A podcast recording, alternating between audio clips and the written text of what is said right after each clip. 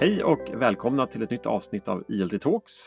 Idag är det jag, Jakob Skogholm, som pratar, VD på Inlandstjänst och med mig i denna virtuella studio har jag Åsa Vedin som är fil. doktor i andraspråksforskning och professor i, vid Högskolan i Dalarna. Välkommen hit Åsa! Tack så mycket! Det var, det var en lång titel där insåg jag när jag läste till här. Kan du, kan du ta den riktiga och berätta vad som ligger bakom den? Alltså, jag är så pass gammal så att jag har väl hunnit samla på mig en del titlar, men formellt är jag professor i pedagogiskt arbete. Det betyder att jag jobbar med lärarutbildning, jag utbildar lärare, både verksamma lärare ute, på, ute i skolorna och i lärarutbildningen. Och sen så forskar jag. Eh, mm. Men jag har en bakgrund som lärare själv. Jag var tidigare klasslärare för lågstadiet. Och sen har jag jobbat ganska mycket med svenska som andraspråk och SFI, olika stadier och olika åldrar. Och vid Högskolan Dalarna som ligger mer exakt var? Det ligger i Falun, Dalarna. Ja, Trevligt, trevligt.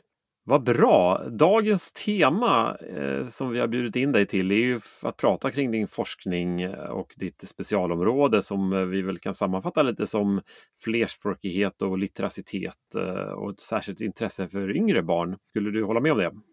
Ja, och alla andra åldrar också. Jag, jag blir bara mer och mer intresserad av alla åldrar. Ju mer man vet, desto mer ja. vet man att man inte vet. ja, ungefär så. Men har du haft ett eh, lite större fokus på yngre barn tidigare? Tidigare, ja, eftersom jag var lågstadielärare. Men, men det senaste jag har gjort har varit mot gymnasiet och sen just nu mot SFI. Eh, så att eh, det är lika roligt. Jag, jag önskar att jag hinner med förskolan också. Ja, men det, vi är ju aktiva i, som inläsningstjänst, aktiva i alla åldrar från förskolan upp till vuxenutbildningen. Så att eh, vi kan hjälpa dig in i förskolan om du behöver hjälp där. Tack! Vi tänkte surra först lite grann kring ordet transspråkande som ju går igenom din forskning. Kan inte du hjälpa oss att sätta bara en förståelse för vad det betyder för de som kanske inte har det på läpparna varje dag? Ja, transspråkande det var egentligen det engelska ordet translanguaging som vi översatte till transspråkande, för vi tycker att det är bra att kunna prata på svenska också om olika saker. Eh, och det handlar helt enkelt om att man eh, kommunicerar utan tydliga språkgränser, att man kommunicerar eh, och använder de, ah, de olika språkliga resurser man har. Eh, I skolan så kan det betyda att lärarna inte bara tillåter utan kanske till och med uppmuntrar eleverna att använda sina olika språk. Eh, och öppna upp för olika språk, de olika språk som vi har med oss. Det här är ju en, en vedertagen filosofi i Sverige skulle jag säga. Håller du med om det? Ja, det hoppas jag. Det har vi verkat för att det ska vara så. Alltså, vi har en väldigt stark tradition i Sverige som säger att i Sverige är det svenska som gäller och det är bara svenska som ska gälla. Men det har börjat luckras upp allt mer, som tur är. Och det, det underlättar ju särskilt då för alla de elever som kommer till Sverige och ännu inte har lärt sig svenska. För det är ju väldigt traumatiskt för en elev att helt plötsligt bara ha den här nybörjarsvenskan att prata på som man inte är så bra på. Så att mm. genom att man tillåter och uppmuntrar eleverna att använda alla sina olika språk så får de ju större möjlighet att komma till tals. Det blir lättare att kommunicera med de resurser man har. Och då infaller givetvis utmaningen, hur gör man det där i praktiken? Och kanske i synnerhet då i en skolsituation. Ja, det kan, ehm. det kan ju se väldigt olika ut beroende på vilka åldrar det är. Eh, många lärare tror jag kan vara lite rädda för det här för att de är rädda att det blir bara en enda röra, att de tappar kontrollen. Eh, så man kan säga att transspråkande om, om att låta eleverna använda sina olika språk, det gör ju att läraren behöver ännu mer vara en tydlig ledare. Eh, för det kommer ju då att vara så att eleverna pratar språk som, eleven, som läraren inte förstår. Och då, det blir en, en, en, en rikare språklig situation i klassrummet och samtidigt så får alla möjlighet att växla sina roller. Helt plötsligt kan den somaliska eleven vara expert på någonting som läraren kanske inte alls kan. Så det utmanar traditionella roller och eh, utmanar lärare att skapa nya roller i klassrummet. Och det är ju väldigt viktigt när man öppnar upp för alla språk att man också ser till att det är en respekt, att, att alla respekterar varandra. För självklart får det inte vara så att några elever pratar på sitt språk och utesluter de andra så att de inte alls får vara med. Utan, eh, och det är ju liksom lärarens uppgift som jag ser att skapa det tillåtande klimatet där vi får prata på olika sätt och använda de språk som vi har. Och i den situationen att läraren då, vilket är det normala då, inte kan de här språken.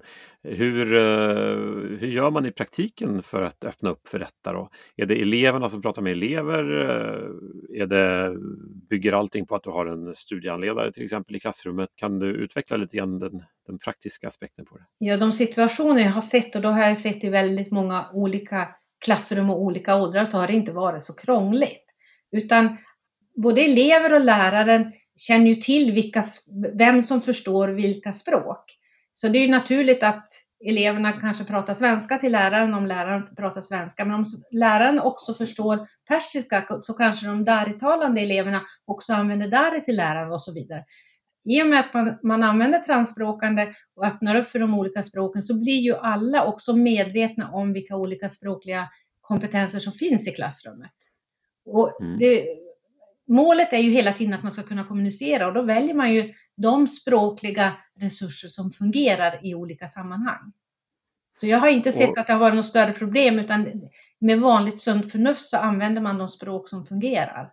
Och vi, vi som jobbar på inläsningstjänst, vi jobbar ju även i andra länder och vi ser ju att synen på transspråkande är lite annorlunda i olika länder. Vi har till exempel lanserat vår flerspråkiga förskoletjänst Polyglutt i, i tre länder utanför Sverige som delar vår syn på transspråkande och det du, du har sagt. Här. Men så är vi, finns vi i andra länder som eh, med andra tjänster där just flerspråkigheten inte alls ses som en fördel utan kanske snarare som en nackdel. Och man är då framförallt rädd för man, vill fokusera på det lokala språket. Ett sådant land vi befinner oss i, Frankrike, Eh, man, man, ser att skolans uppgift är bara att, att lära, lära eleverna franska.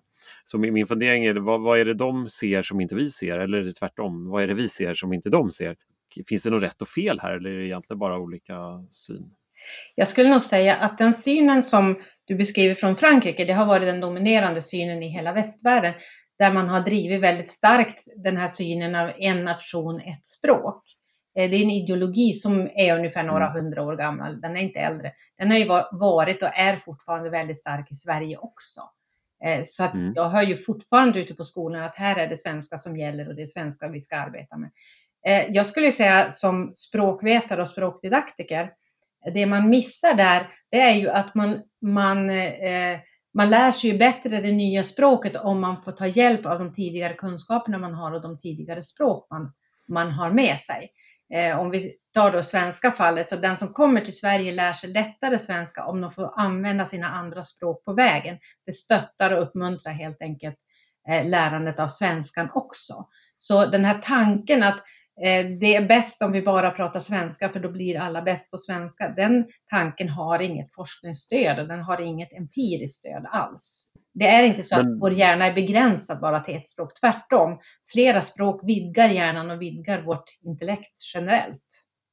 Låt oss komma tillbaka till forskningen alldeles strax. Men jag tänker så här, det måste ju också finnas en en, en, annan ytterlighet som inte heller är bra att man aldrig då pratar svenska utan det måste finnas en balans mellan de här två. Ja, det är klart att man inte kan lära sig svenska om man inte pratar svenska och inte använder svenska. Exakt. Så det är jätteviktigt att svenskan finns med. Det är ju en grund i det svenska samhället att alla elever ska ha rätt till att utveckla en bra och funktionell svenska och, och ha möjlighet att få goda betyg i svenska. Svenska är centralt i Sverige.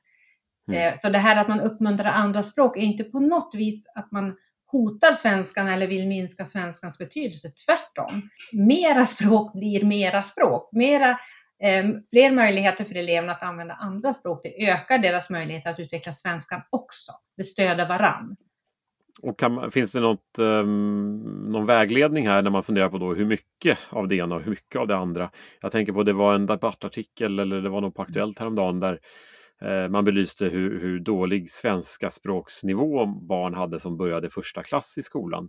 De ja. kommer då typiskt från en miljö där man kanske inte pratar någon svenska alls. Men, eh, men finns det något hjälp du kan ge till lärare som lyssnar om var går gränsen? Man eller ger den sig naturligt? Man kan ju säga att i det reportaget så såg vi ju typiskt det här traditionellt svenskt enspråkiga sättet att se. Man talade om att de inte hade språk, inte kunde något språk och då menar man svenska, att svenska är språket. Så det är ju ofta den synen man har. Att man glömmer bort att värdera de andra språken. Det går inte att säga gränser, för det, det handlar om varje enskild situation och varje enskilt tillfälle självklart för barn som inte möter mycket svenska utanför skolan så är det jätteviktigt att det finns mycket svenskutvecklande aktiviteter i skolan. Men det utesluter inte att andra språk får finnas med. Utvecklingen mm. av svenskan gynnas alltså inte av att man förbjuder andra språk.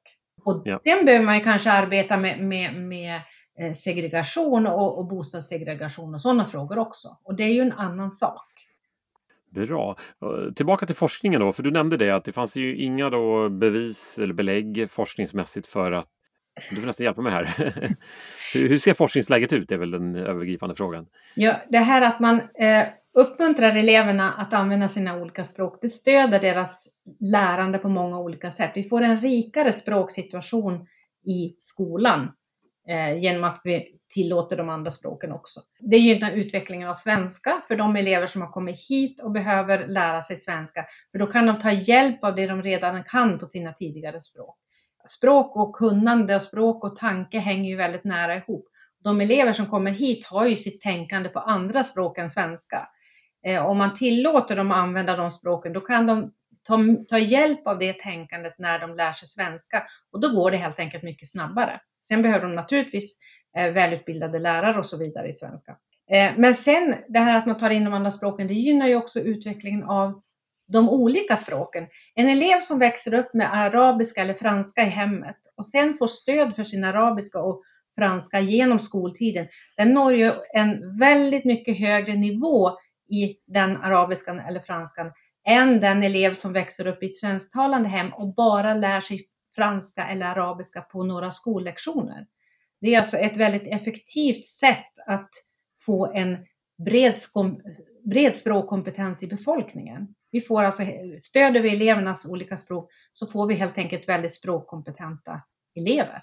Så det, och, det, och, och, där kan man nästan ställa, vi har ju även modersmålsundervisningen i svenska skolan som ska ja. stötta modersmålet, men det är ju bara någon timme i veckan som du sa. Ja, det är på sin uh, höjd en timme i veckan. Och det är alltid ja. någonting, det har jättestor betydelse. Det kan aldrig göra så väldigt mycket, men det gör någonting.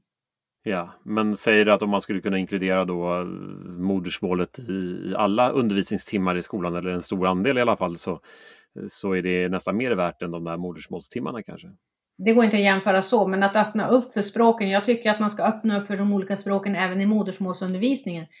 Eh, den är bara en begränsad tid i veckan, så de har ofta svårt med det. Men om man öppnar för användning av olika språk i modersmålsundervisningen och i de vanliga klassrummen, så blir det helt enkelt en rikare språkmiljö som är bättre för barnens språkutveckling.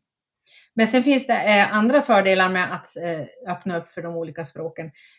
Det stöder elevernas lärande generellt. Och det gäller då alla elever, men främst de elever som just har kommit hit. Eh, för att de nyanlända eleverna, de behöver ju få tillgång till sina tidigare kunskaper och erfarenheter. De har de ju på ett annat språk. Så om de kan använda sitt tänkande på de andra språk de har så underlättar ju det för det nya, de nya sakerna de ska lära sig på svenska och i, i svenska skolan. Så det, generellt så underlättar lärande och generellt så underlättar, eller flerspråkighet stimulerar den kognitiva utvecklingen, alltså, alltså hjärnans utveckling helt enkelt. Man, man lär sig att se saker och ting på olika sätt.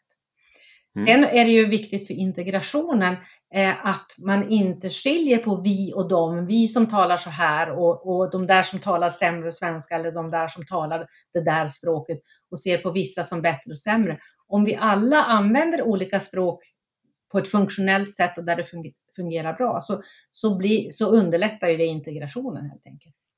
Sen finns det någonting som eh, man sällan tänker på, men som man kan kalla flerspråkig kompetens. Det är alltså en viss kompetens i sig att kunna hantera flera språk.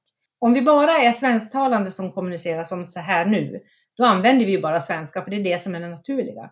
Men om vi är i en situation där vi har olika språklig bakgrund, då behöver vi kunna gå mellan språk, vi behöver kunna stötta varandra i olika språk. Den som är bättre i ett språk behöver kunna stötta en annan persons förståelse och så vidare. Och den kompetensen att gå mellan olika språk och att verkligen använda flera olika språk som resurser, det är en kompetens i sig som man utvecklar genom att använda olika språk.